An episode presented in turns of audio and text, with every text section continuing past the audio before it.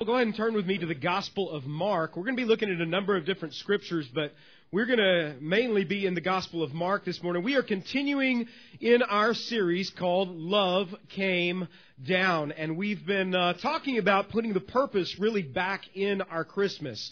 Understanding why Jesus came. Why did love came down? What was he about as he came. And, and, and in order for us to be about his business, we need to understand what his purpose was. And last week we saw that Jesus came to reach out to extend God's kingdom to others. That's what our church is about, to extend the kingdom of God to other people and to love other people. And, and, and what the Lord did when He came, He gave us a clear representation of what God's heart was really all about and who God's heart is for. For those that are broken, for those that are hurting, for those that are in need. He came for us. He came for us sinners. That's why love came down. So we learned last week that we are all about, as a church, as we've kind of talked about our, our new logo and our new brand, and we're moving forward with God's godliness, and God is behind us and has our protection from behind. We're moving forward in His name. What we learned about in the E, we know that that's for Eagles View. We know that, but we are also about extending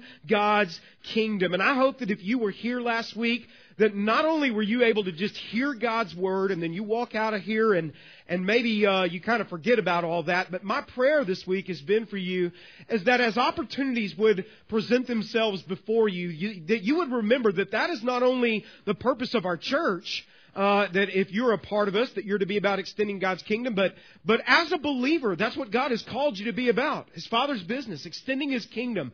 There may have been opportunities this week where, where maybe you were very busy, but, but you saw another person that had a need and, or that needed some love, and you were able to extend the kingdom of God to them in that time of need. And our prayer is that we not only just know what we're about, but we really practice what we hear. That we practice what we find in the, the truth of God's Word. And, and I hope that you reached out to somebody this week, and I hope that you will in the coming days as, as well. You know, one of the things that we say around here at Eagles View all the time, you'll hear me say it on a regular basis, is that we don't want to try to make you into a religious type person.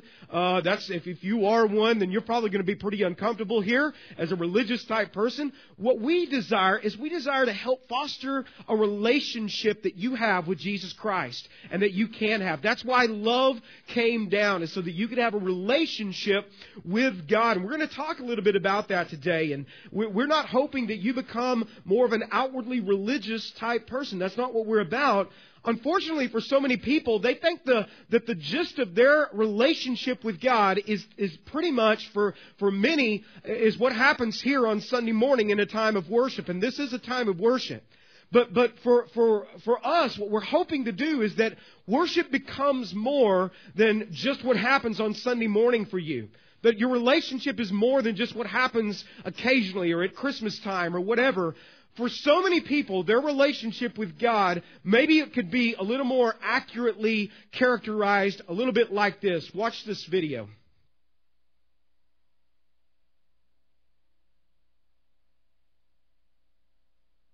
Let's go ahead and start that over if we can. Like my relationship with my grandmother. They're both older than me and want to see me grow.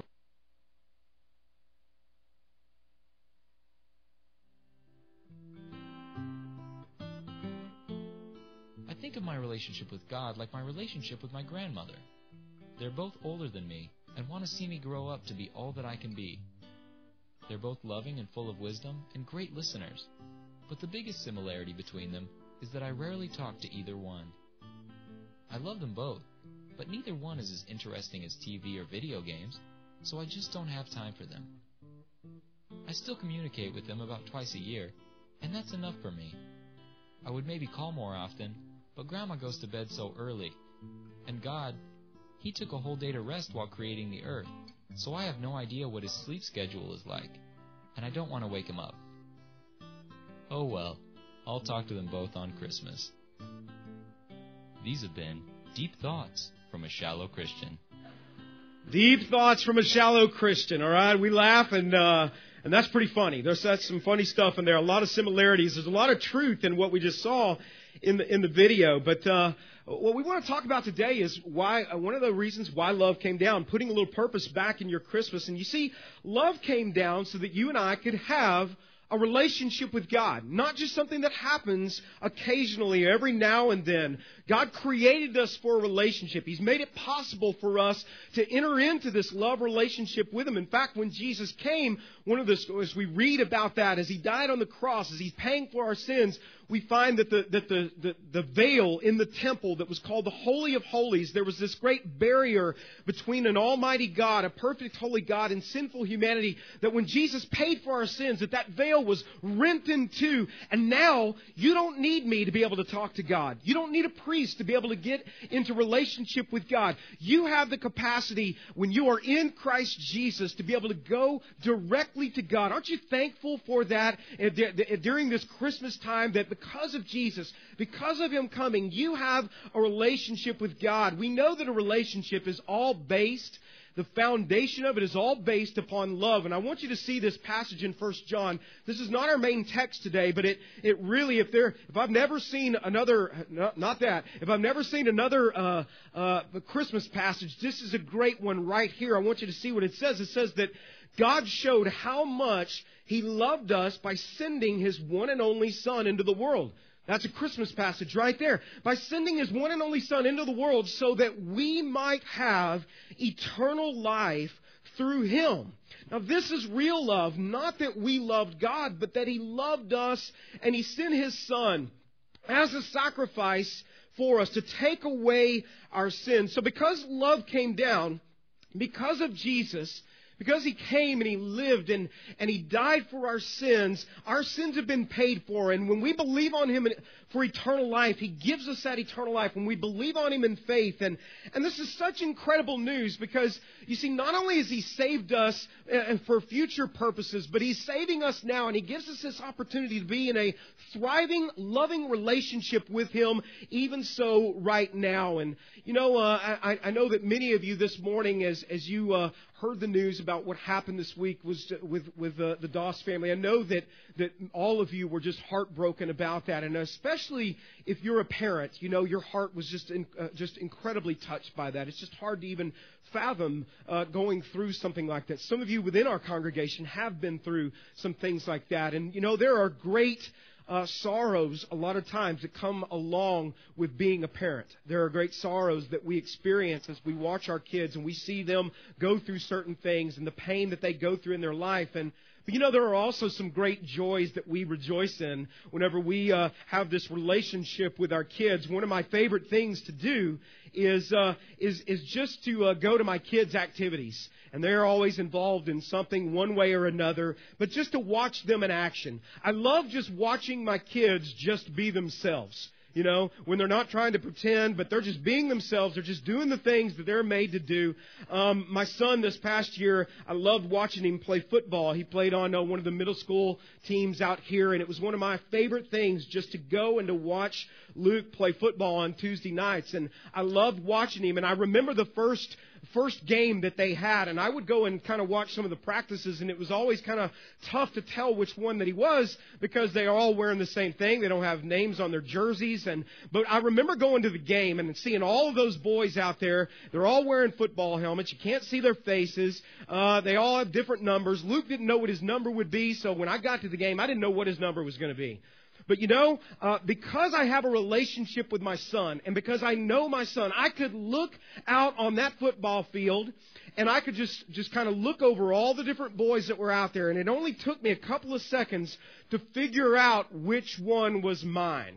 And it's because we have a relationship. I could tell by the way that he would stand in his mannerisms. I could tell, uh, you know, by the way that he would move around, and I could tell which one was mine. I could tell by the way that he that he looked, his build, and all of this. And they all look quite similar, you know, all those football players out there. And it was funny because my mom and I were sitting up there, and we were watching, and I said, she said, "Which one's Luke?" And I said, "He's that one right over there. He's number 62."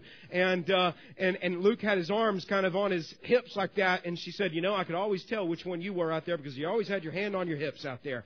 And and and so he's doing exactly what you were doing. He's kind of like you in that sense. And and and so we know our kids because uh, we have a relationship with them. Trinity uh, a couple of years ago was really involved in gymnastics and now she did not wear a helmet while she was doing gymnastics, although she should have at certain times. But while she was doing that, I always just took great pleasure in watching her in watching her flip around and do all these things and go through the air. I took great pleasure in watching her. I love it whenever I'm out in the front yard doing something, working in the yard, and Trinity just gets on her bicycle and she takes off down the sidewalk. And I just love watching her in action. She doesn't have to pretend before me. She doesn't have to do things to try to get me to, to uh, pay attention to her. I just love watching her. I take great pleasure in watching our kids. And the reason that I, I could tell which one was Luke, the reason I take great pleasure in watching my kids is because our relationship is important. The relationship that we have is, is real. It's authentic. We communicate with one another. Uh, what happens in their lives is important to me whether it's just day to day things, and I ask them when I pick them up from school, I ask them about their day. I want to know what's going on in their life. I love it when they talk to me. I love it when they have a, just a just time to sit down and communicate with me when we just sit and visit about everyday things. And and and what I want you to understand this morning is that God wants a relationship with you. God takes great pleasure in just watching you be you, watching you go through your everyday.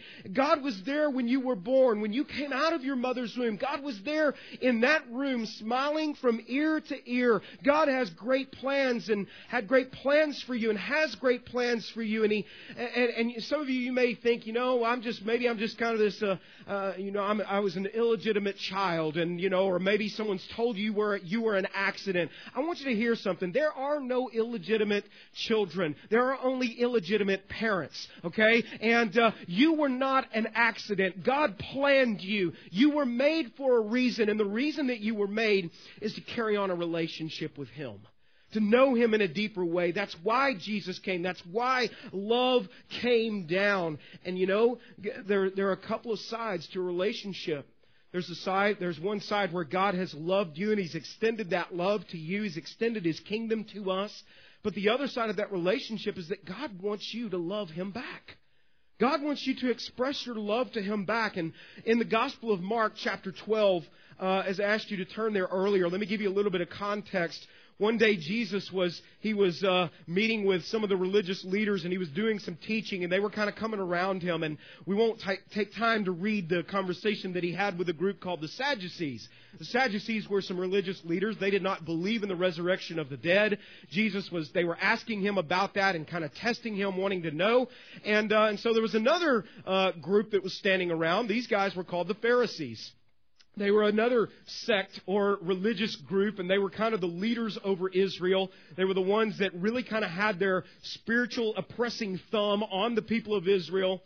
As we talked last week, that the people of Israel they were so oppressed spiritually. They were dry spiritually. They were numb spiritually.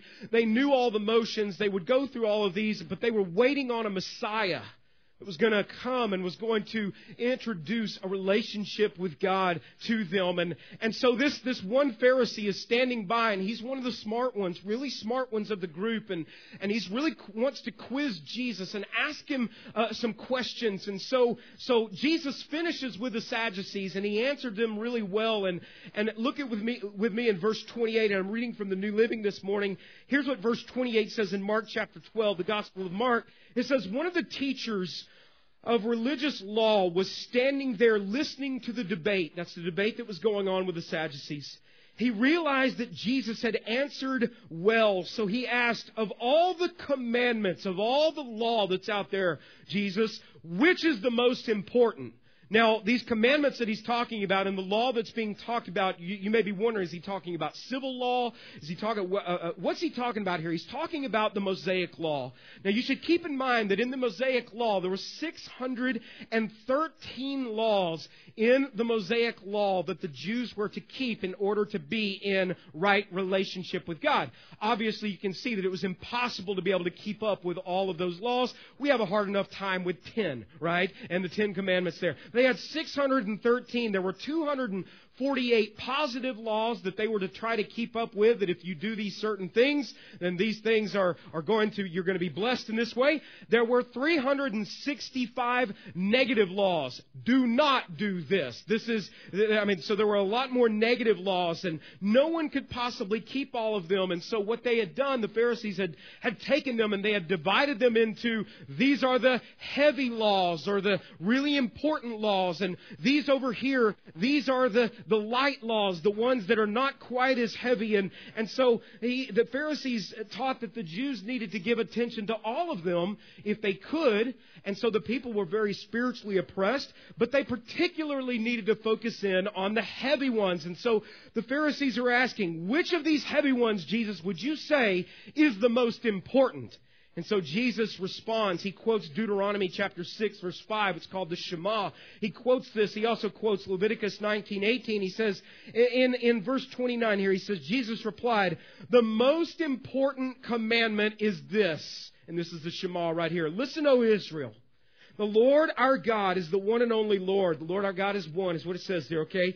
And you must love the Lord your God with all of your heart, with all of your soul, with all of your mind and all of your strength. And then uh, strength. And then and then Jesus says the second is equally important. Love your neighbor as yourself. Jesus says no other commandment is greater than these. He said, This is the greatest of all these, is loving God with every part of your being, every part of yourself, and loving other people around you. We kind of talked about the loving other people around us last week. We want to focus in on loving God this morning. And the problem is that, and what this is right here, this word circle greatest in your Bible or in your notes, what, what God is saying, if you, if you don't get anything else in life, here is what you're supposed to be doing with your life is you're supposed to be loving God with every part of yourself. Loving God with everything. Loving God and loving people. And, and, and love came down so that you could be in this relationship with Him to be able to love Him and know Him and Him love you back and Him know you. Now, there's a word for this that is often misunderstood, and, and it's a word that many people uh, don't quite have a full grasp of what this word means, of what we're talking about today. What we're talking about this morning is we're talking about this word worship. Now, the reason that this is a problem for so many people is that it's misunderstood, and we kind of have in our mindset that this is what worship is. Here are the acts of worship. It's often terms understood in, in terms of, of, of postures of worship, that that's what worship is. And, and, and so when, when you hear the word worship, for many of us, uh, what do you think of probably automatically? For many of us, we think of singing, right? And singing is a component of worship, but that's not all that worship is. For many of you, when you think of worship, you may think of prayer or a posture of prayer, and that is a component of worship, but that's not all that worship is. Or, or maybe for some of you, when you think of worship, you think of some rituals that you might go through. On, on Christmas Eve, we're going to have the Lord's Supper, or communion on that night, and encourage you to be here on that night because it is an important component of worship. For some of us, though, we think that that's all that worship is. And what we want to do here at Eagles View is we want to be sure that we're teaching you that worship is far more than just these things that you, these outward expressions, these outward postures of worship. And this guy Jesus was talking to, I want you to see that he starts to get this. He starts to understand it. And in verse 32, here's what it says. It says, The teacher of religious law replied. Here was his reply to Jesus. Well said, teacher. You have spoken the truth by saying that there is only one God and no other. And I know it is important to love Him with all of my heart and with all of my understanding and with all of my strength and to love my neighbor as myself. He says, I'm, I'm starting to get that. I get this. But look at what he says right here. This is more important what? Loving God and loving other people. This is more important than to offer all of the burnt offerings and sacrifices that are required in the law.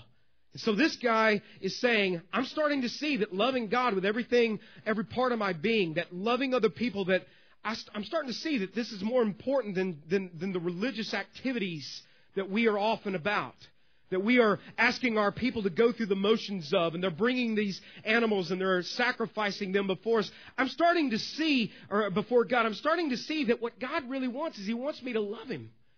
He wants me to be in a passionate relationship with Him.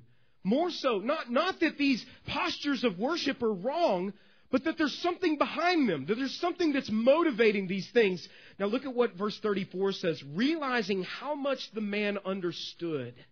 Jesus said to him, You are not far from the kingdom of God. And after that, no one dared to ask him any more questions because Jesus knew how to answer the questions, right? And, and he would often answer a question by asking another one to them uh, to answer. And so you might write this down. You see, you're not only called, and this is part of our purpose at Eagles View, this is why love came down. You're not only called by God to extend God's kingdom, but this is part of your purpose in Christmas. This is why love came down. You are called by God to love Him continually to love God continually. This is what we are about. This is what Eagles View is about. This is why love came down. You see, the extending God's kingdom, that's reaching out. That's reaching out to others. Loving God continually, what that is, that's reaching up. Okay? It's reaching up to God. You're ha- carrying on a relationship with God. If you don't get anything else in life, that's your primary objective. That's why you're created. That's your highest priority, and that's what we want to, in the remainder of our time, kind of expound on a little bit further. What does a person look like when they worship? Is this what they look like? Well, they could be worshiping like that, but I, I've, I've uh, been at certain times where maybe my hands have been raised in worship, and my mind was nowhere on worshiping God whatsoever. So you can do this and not be worshiping, right? Or uh, what does a person look like when they worship? Is this what a person looks like when they worship? Well, there may, there may have been times, and this is again is a posture of worship. There may have been times where my hands are folded and I'm, I'm maybe even mumbling some words that, because I'm so used to saying words in prayer, but, but there's no thought behind what I'm saying and I'm just going through the motions. And have any of you ever done that before? I've done that on many occasions where we get distracted. We'll talk about that. So what does a person look like when they worship? Well, we want to talk about loving God continually. We want to show you what what that means. There are all kinds of ways that you can worship God. There are millions of ways that you can worship God. We will not talk about the millions of them this morning, okay? Some of you are going, okay. We just want to give you just a few things for you to consider and why love came down. Now, probably in, in my opinion, one of the best verses that describes and defines what a person of worship looks like is found in Romans chapter 12. You can flip over in your Bibles there, chapter 12, verse 1. And in fact, uh, we're going to read the one that's up on the screen out loud together, but I want to ask everybody per- to participate this morning. Let's read this out loud together. Romans chapter 12, verse 1. This is from the NLT. And here's what it says. Say it with me, okay? What does it say? It says, And so, dear brothers and sisters, I plead with you to give your bodies to God because of all He has done for you. Let them be a living and holy sacrifice, the kind He will find acceptable. This is truly the way to worship Him. This is what true worship looks like. Worshiping in spirit and truth. It, it, what does he say? I want you to circle a, a couple of words here. Circle the word give. Circle the word because. Okay, let's break these down just even further here. Um, what, what, what is worship all about? I want you to see a couple of things that we find in this verse. Worship is this. It is my response to God's love that has already been reached out to me. Worship is my response. It's my reaction to a God who has already loved me. Go back to that verse in Romans 12, and what does he say? He says, uh, Because of all that he has done for you. Worship is my response to God's love. It's the way that I react. You see, in this case, God took the initiative. He initiated the relationship with you. God always makes the first move. God does not ever ask you to make the first move. He's always, He's always making moves towards you, moving toward you, and, and, and, and this is what He's done. He's created us. He's saved us. He's forgiven us. He, he blesses us. If you were to read the whole book of Romans, the first 11 chapters of Romans is Paul tr- laying out this great treatise on, on it's not the law that saves us, it's a relationship with Jesus Christ that's made possible by God's grace through faith. And now what Paul is going to do in chapter 12, he's going to say, in light of all that God has done for you already and the way that he saved you, this is your response. It's giving him your life. He's saying, Lord, I make my life yours. I am a living sacrifice. God's saying, I don't want your dead animals up on the altar anymore. I want, I want your living body. I want you to be a representative, an ambassador for me as you're going out. We love him because he first loved us, is what First John tells us. And notice what we do. We give. Worship is giving back to God. Now, we may be thinking, oh, here he goes. He's going on with the money here. No, not necessarily, although that's a component of worship. What does God want from us? You know, uh, when, when He says offer, what is He asking us to offer? That's a part of giving. What does He What does He want from us? Well, you know, one of the one of the uh, the things that is is really difficult this time of year for me is shopping for certain people. You know, do you know somebody that it's like you just don't know what to get them? You know, does anybody have anybody like that? You just you agonize over it. You go out. It's like I, I, anything you get them, and you can even tell you worked really hard at getting them. Then when they get it, you know, you can tell it just didn't connect. Okay, and uh, you're like, man, I tried, but it just didn't work. And what in the world could you and I? What could we give a God who already has everything? You know what I'm saying? He's created the universe. He's created the world. What can we give a God who already has everything? What does God want? I'll tell you what you can give him. You give him your love. That's what God wants from you. He won't take it from you. He won't make you love him. You have the free will to offer that to him, to surrender every part of your life. Not just what happens here on Sunday morning and um, the couple of hours that you come and you worship and you go to class or whatever it may be. Uh, God wants so much more than that. God wants every part of your life. He wants your life when you go to school. He wants your life when you go out in the midst of your job. He wants all of your finances. He wants, he wants every part of you. He wants the way that you interact with your spouse. He wants your interaction with others within the community. Uh, that's what a life of worship is all about. It's not just an activity here on Sunday morning. God wants you to love Him continually. It's giving back to God he, he's very specific about how to do this because some of us are like, I, I just don't know what I, I can do or how I'm supposed to do this. And if you go back to Mark and you go to chapter 12 again and you look at verse 30, and here's what Jesus says. Will you read it with me out loud? Say it out loud, church. He says, And you must love the Lord your God with all of your heart and with all of your soul, all of your mind, and all of your, your strength. You know, when I look at that, I think, well, that's every part of me. That's all of me. That's what He wants. That's what He desires from us. You see, um, if you look at this, you could break this down even further in Mark. What we read is that God wants you to love Him thoughtfully. He wants you to love Him thoughtfully. That's with your mind. That's, that's you focusing your attention upon Him. God wants you to not only love Him thoughtfully, out of duty or whatever, God wants you to love Him passionately.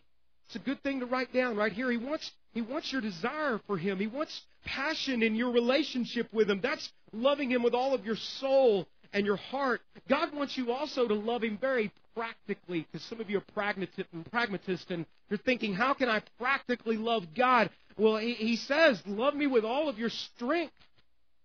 Let's just break those down even a little bit further. You see, the truth is, is although God has created everything in the world and He is sovereign, He's all He's over everything because there's a free will that He willingly gives us. Okay? And this is the way He's created this. Eh, God does not force your attention upon Him. He wants you to offer that to Him. God does not force that. He doesn't have your attention unless you give it to Him. That's loving God with your mind. God doesn't have your affection unless you give it to Him. See, you're not forced into a relationship with God. That's loving God with your heart and your and your soul. God doesn't have your abilities unless you give it to Him. That's loving Him with your strength. And whenever, whenever we talk about uh, take this, our ability, our, our attention, our affections, whenever you take the things that God has given you and the choice that He's given, and you give those things back to Him, I want you to know that's loving God continually. See, that continually is a big part of it. It's not just in what goes on on Sunday morning. So, so what do you worship? Uh, uh, is a good question because the truth is, is that we all worship something. There are all, all of us have something in our life that we give our attention to, we give our affections to, that we give our abilities to. We all have something that we worship in one way or another. The question is, is who do you worship? What do you worship? Love came down so that you could worship the one true God. Loving God continually means this as that I focus my attention on Him. Let's talk just about that very quickly. love the Lord your God with all of your mind. It's I focus my thoughts. I, I give my attention to God. Uh, I'm not so distracted. Randy and I were talking this past week about, about uh, he's teaching a class at TCC. He's teaching a world religions class, and we were just talking about how if you look at every other religion, every other religion that is out there, there is not the possibility to have the personal relationship with God that we get to have through Jesus Christ. You realize that? If, if you're a Muslim, you don't have the opportunity to have a relationship with Allah.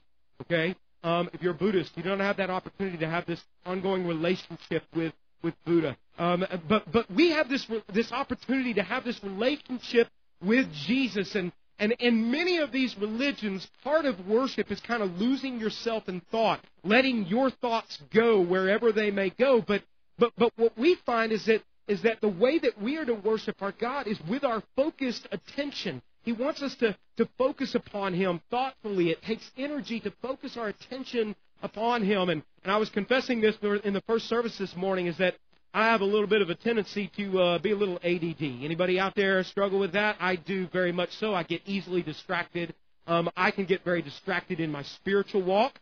I can get distracted, you know, anything going on, big time squirrel, you know what I'm talking about, okay? anything going on. I struggle with that. Some of you struggle with that, and I'm not making fun of that because I'm one that struggles with it. Okay, it's kind of kind of funny in my own life.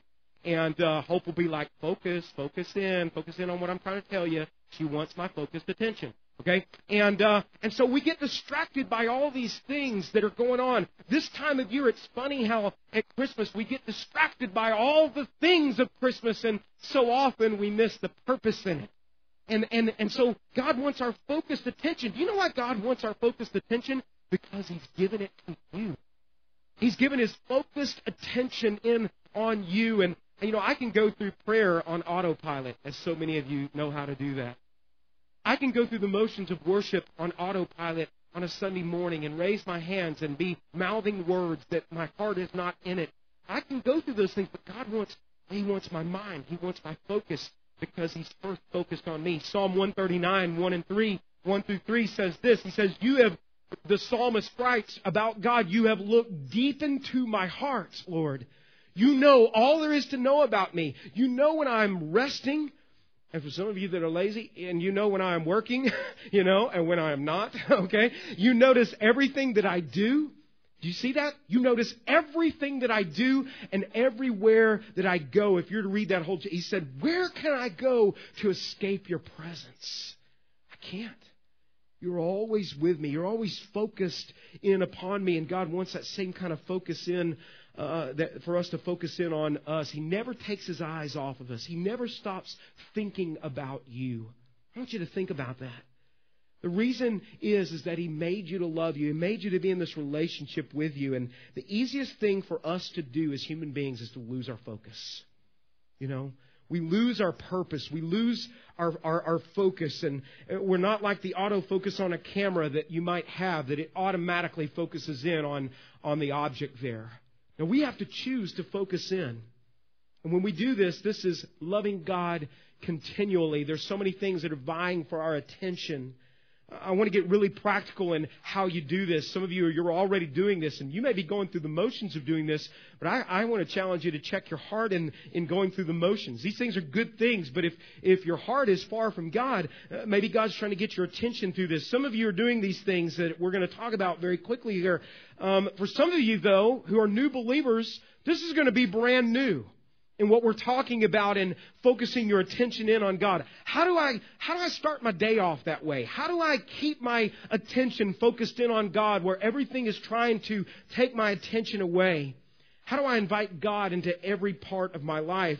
Well, first, you can begin by having what we call just a daily time with God. Just a time where you set aside and you focus your attention in on God. Some of you will know that as called being called quiet time.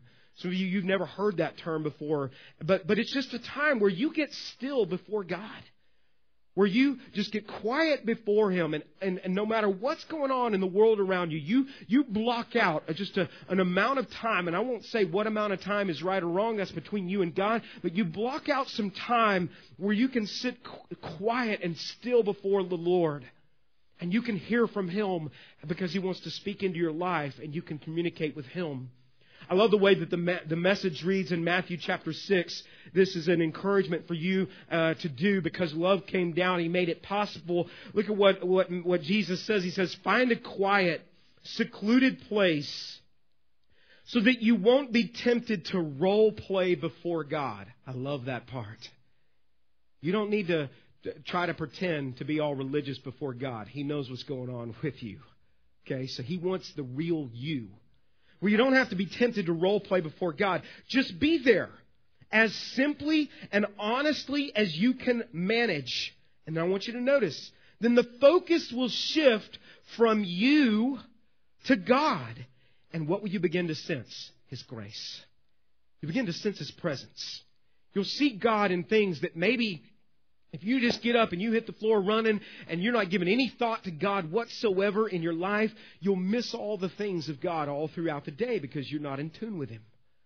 And so it's important that you give God that first, first part of your day or that you give Him some part of your day. That's important. I won't say, uh, you know, which part is best. The, the best time is what's best for you. Okay? When you can actually give him some of your attention. It may be at lunch, it may be in the evening, I don't know, but, but a time where you focus in on him. Get alone with God daily. One of the things we're trying to do here at EVC is just really help you along in your spiritual development and make this as practical as it can be for you. How many of you have a smartphone? Anybody have one of those? iPhone, Blackberry? Lift them up, okay? Lift your hands up. You don't have to lift the phone up, okay? But lift your hands up. Uh, so many of you have that, and I know some of you don't, but for those of you that do have that, you can go to our website website and you can download an app now that uh, will help you. Some of you may already have this, but it's an app that is called YouVersion and uh, partnering with uh, YouVersion, and they've got all these different Bibles that you can download on your phone now. And and you know, uh, we we take our phones with us everywhere we go, and now you have the opportunity to take the Word of God with you everywhere that you go. Isn't that great? When you have time just to, uh, you know, to sit there and play Angry Birds or whatever it may be, you know, whatever dumb little game it could be, you also could just take a moment. Take a moment to read something in God's Word that will challenge you or speak to you. You know God wants to talk to you all throughout the day.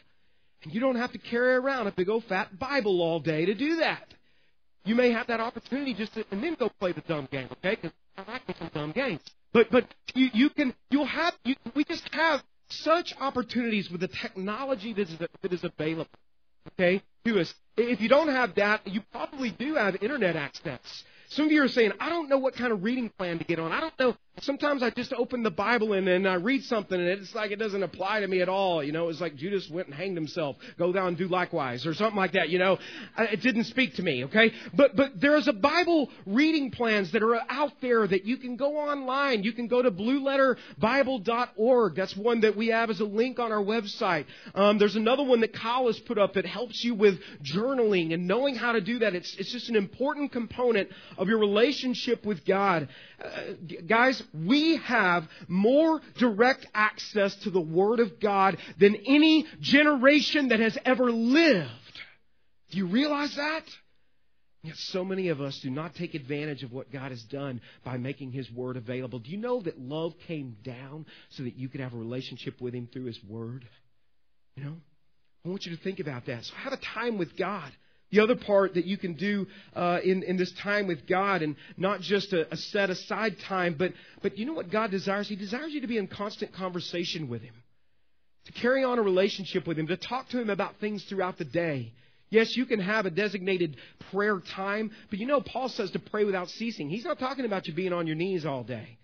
He's talking about you going about your everyday life and you're in such relationship with God that you talk to God about every component of your life.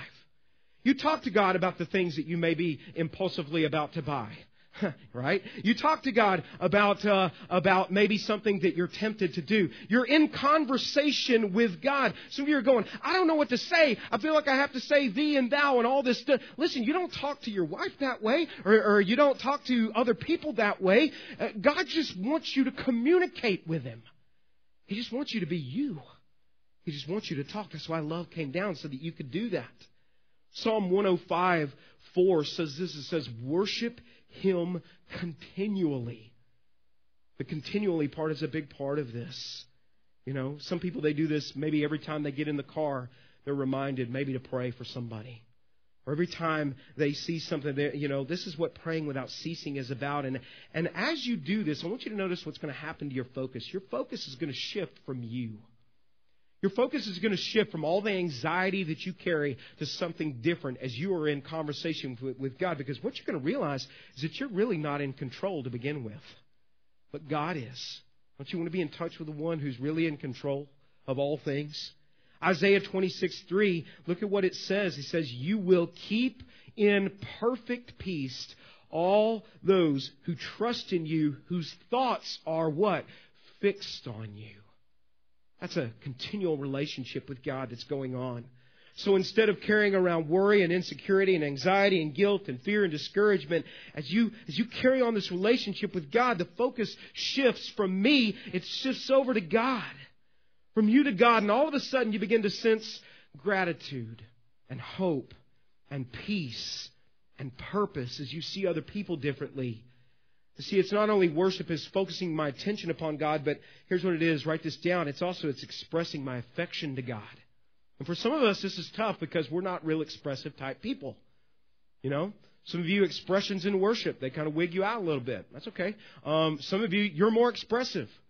But, but this is expressing my affection to God. This is loving God continually, loving God with your heart and with your soul. And, and maybe for some of you, the kind of family that you grew up in may have a large part of why maybe you're not as outwardly expressive. If you're not as outwardly expressive, you can be very inwardly expressive in your worship to God. And, and uh, you know, some of you, maybe you didn't have someone express verbally a lot of communication about their love for you. Maybe you didn't hear a lot of I love yous. And for some of you, you did. And it's easier to do this. And some of you think if I tell God I love him, it's all kind of kooky like, or it starts getting really weird if I start talking to God in that way. But do you remember the first time you ever decided that you were going to tell somebody that you love them? Do you remember that? Okay. Think back on that. First time you decided, I'm going to tell somebody I love them. Remember you had that kind of that feeling in your stomach of, oh man, this could not, maybe this isn't going to go well, or your your palms are sweaty. You're all nervous. You know why we were so nervous about telling someone else that we love them? Because they might reject us, right? They might reject that. You may not get the I love you too back, okay? And uh, and then it's just kind of out there, and you're dealing with that. But you know the great thing about the relationship with God is this: is that God has already taken all of the risk out of you telling Him that you love Him. He's already taken all the risk out because He's already told you that He loves you. 1 John 4:19 says, "We love him." Say it with me, church. Why? Because he first loved us. So you don't have to worry about saying I love you to him and being expressive to him and him rejecting you because he's already loved you.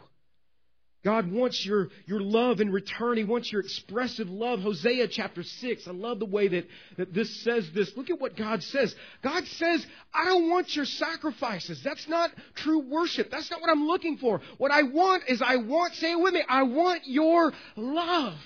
That's what God wants from you. That's why love came down. He says, I don't want your offerings. I want you to know me. I want you to love me. I want you to, to know me. I want your passion. I want your heart. This is why Jesus came. And this is a busy time of year where we've got long to do lists, right? And you may accomplish everything on your to do list and sit down and feel pretty good about yourself.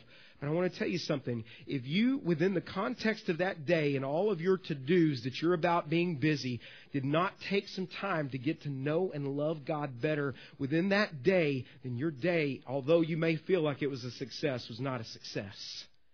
But you may have this big to do list, and don't you hate when you have it all planned out and nothing goes according to plan?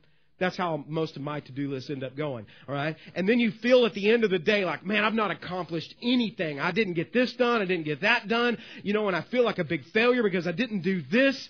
But listen, if you've chosen within that day, even though things did not go well for you that day, if you've chosen within that day to still get to know God and to love God in the middle of your list still falling apart, that was a successful day. You need to understand that that, that, uh, that, that God wants your love. He wants you to know Him.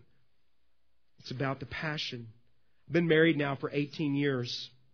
Can you imagine if I walked up to Hope one day and I handed her some flowers, and I say, Honey, here are some flowers for you. Uh, I'm giving you these flowers for three strategic reasons. Number one, uh, point number one, because I am your husband. Here are flowers for you. Point number two, it is our anniversary, and I remembered. And point number three, husbands are supposed to give flowers to their wives on their anniversary and remember. So I hope you're very blessed by this. And then I walk off, okay? Wouldn't Hope be thrilled, right? Okay? So much passion, so much heart, you know, involved in that. She'd be so thrilled, right? You know, what, what, what Hope does not want from me is just this sense of obligation, although I'm obligated to her, or this sense of duty for me. What Hope wants from me, she wants all of me. She wants my heart. She wants me to love her with passion and expression, you know. And, uh, you know, God doesn't want Oh, okay, I better go to worship today. Oh, okay, here's my tithe because I'm supposed to give this, you know, kind of Eeyore like as you go through your day. I love you, God. Okay, it's time for me to sing songs to God. You know, those things are all good things that we are we should be doing and expressions of our love, but what God wants is your heart in it. God made you to love you continually, wants a relationship with you. So how can I express my affection to God? For some of you, it's been a while since you expressed your affection to God and you're thinking, I don't even know what to do. Let me tell you what you can do right now. You can just simply, just where you're seated, just begin to say thank you to God. God, thank you for my family. God, thank you that I'm free, that I get to come and worship here. Just take a look around at other other people and you see some of the things that they go through. You see some of what our own family members within our congregation have experienced this week. Thank them for your kids. Thank him for for just the relationship that you have. Can you tell him thank you today? Just thank you, God. Thank you. I'm so blessed. Thank you that I get to live here in freedom in my worship for you. Thank you that I'm still breathing. You know, you could probably think of hundreds and hundreds of things to be thankful to God for today. It's an expression. But you know what, God, uh, what, what, that's a great way to express it. But you know what God's really looking for from you? He's looking for a complete, yielded surrender of your life. That's the greatest expression of worship. When I do a wedding and two people are standing before me and I say to this guy, "Do you?" and, she, and he says, "I do." And "Do you, ma'am?" Yes, she she does. What are they saying? I'm giving you my life, all of me, my commitment, all of myself. That's the essence of love is that gift of self to God. So when you say, God, I want to express my love to you, you say, God, I give you my heart, my soul. I give you my hands. You have all of me. Romans 6:13 God says, "Do not let any part of your body become an instrument of evil to serve sin. Instead, give yourselves, what's the word? Completely to God. For you were dead. You were dead in your transgressions and sin. You were dead, but now you have new life. So use your whole body as an instrument to do what is right for the glory of God. And it's always a response. It's always a response. You don't do that to earn God's favor. You do that because He's first loved you through His grace. So many of us, we don't want to give God this because we're afraid. We're afraid if we do, then God's going to go, ha ha, I got you now. You've given all of yourself to me. I'm sending you to the deepest, darkest part of South America to be a missionary for me, and it's going to be a hard life for you now. We think that that's kind of the mentality is if we surrender and God may call you to do that. But you know what God just wants? He wants your everyday life. That's where He wants you to start. Everyday life. He made you to love you. You know, it's a response to His love. Just in closing, I uh, heard the story about a lady named Liz Curtis Higgs. Some of you may know her. She was one of the best known disc jockeys in America a while back, and she was wild. She was living a wild, riotous, partying kind of lifestyle, the kind that would be on some of the some of the TV shows that that you know the gossip shows and and uh, in fact Howard Stern uh, worked at the same radio uh, uh, that uh, or the same station that she was at, and he did the AM show and she did the PM show. Okay? And Howard Stern was advising her to clean her life up. That's what kind of uh, life she was living. All right? So it was a rough life that she's living. And I just want you to know that she had been burned by a lot of men and she was really hurt and living a broken kind of life. And that was her expression of living that life out. And uh, she had become a militant feminist. This was the way that she had, was living her life now, and I underscore militant. But she had a, a Christian girlfriend that, that decided to continue to extend God's love to her and God's kingdom to her. And, and she kept inviting Liz to go to church with her and, and just over and over again. And finally she said, All right, I'll go, but I'm only going one time. That's it. I'll go one time, so so you'll stop asking me, but I'll go out of respect for you because there's something different about you. And so and so they went to church together, and wouldn't you know it that the that the verse that the preacher was preaching on on that day it wasn't about money, uh, but it was the verse where it says, "Wives submit to your husbands." Okay, that's what the preacher was preaching on that day. And so as he's preaching on this, she's bristling all up and being you know getting all uh, all offended by this, and and uh, and then he goes on and he talks about about the part of the verse that oftentimes gets overlooked, and that is the part that says, Husbands, you give your, yourselves, you sacrifice yourselves, give yourself for your wives, just as Jesus laid his life down for the church. And so he was focusing in on, on um, how a man's supposed to give all of himself and serve and love his wife in that way and be willing to die for his wife. And, and, and, uh, and, and Liz, when she heard that part, she leaned over to her friend and she said, with a little cynicism, she said, well, shoot, I'd gladly give my life to anybody or any man that would die for me like that. And her friend leaned over to her and, and she said, Liz, there's someone who has already died for you. His name is Jesus.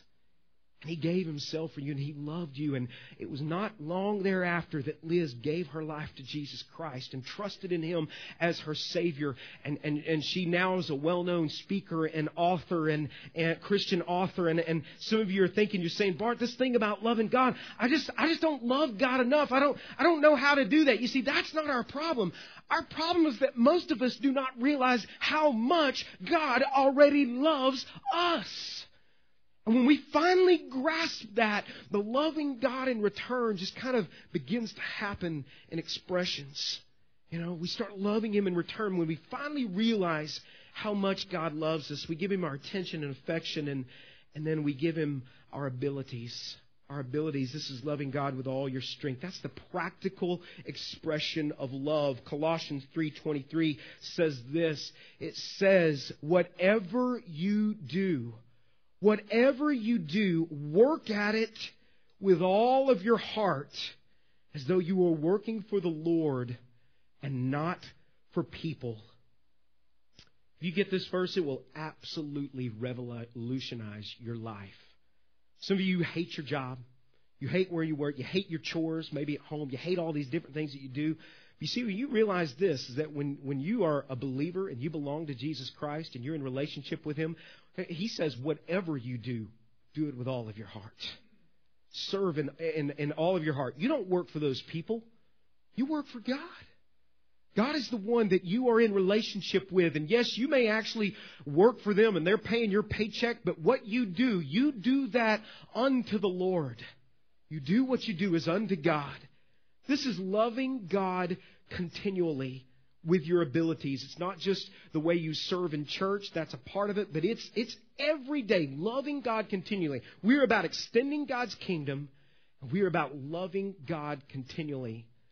It's about our worship day in and day out. So who do you worship? What do you worship? Let's pray together. Let's pray. You don't get anything else we said today, I want you to get this truth is that it's, it's, in life, it's not what you do that matters, it's who you do it for. That's how you love God continually. Romans 12:1 in the message, I want you to hear this. He says, "Take your everyday ordinary life, your sleeping, You're eating, you're going to work, you're walking around life. You place it before God as an offering. It's an offering. Giving God your life. This morning, there's some of you that maybe you've never come into a personal relationship with God. You've never understood that that's why Jesus came. That's why we have Christmas. Right there where you're seated, you can place your faith in Jesus. He died for your sins. He died for you so that you could have a relationship with Him. You might just pray something like this to Him. It's the condition of your heart that may you say, Lord, I just, I, I trust in you today for my eternity. Thank you, Lord Jesus, for dying for me so that I can have eternal life. Lord, I want to develop this relationship with you. As best as I know how, Lord, I want to follow you. Thank you, Jesus, for dying and paying for my sin and forgiving me of my sin. Lord, I want to be a Christian today. Some of you have already been a believer. You've trusted Christ as your Savior. And what the Lord's expressing to you today is He just wants all of your life. You have the choice to lay that down before Him, or you can take it up out of here and compartmentalize your life like so many other believers do all across our country, where you don't give Him, you just give Him just a portion of yourself. What God wants is He wants you because He loves you. Father, this morning we yield to you. We love you. We thank you that love came down so that we could have a real relationship with you. Lord, I pray for these people this morning, Lord, that you would, Lord, just continue to reveal yourself more and more to them throughout the day. Lord, about your love. Reveal your love to them, Lord, through uh, the way that you've expressed it to us in so many different ways. And Father, just, just teach us what it means, Father, to love you continually. Continue to teach us this. Lord, teach our church more about this. Teach us what it means to love you and to love other people. We thank you that Jesus came so that we could have this relationship and extend your love to other people. In the name of Jesus, we pray. And all God's people said, Amen.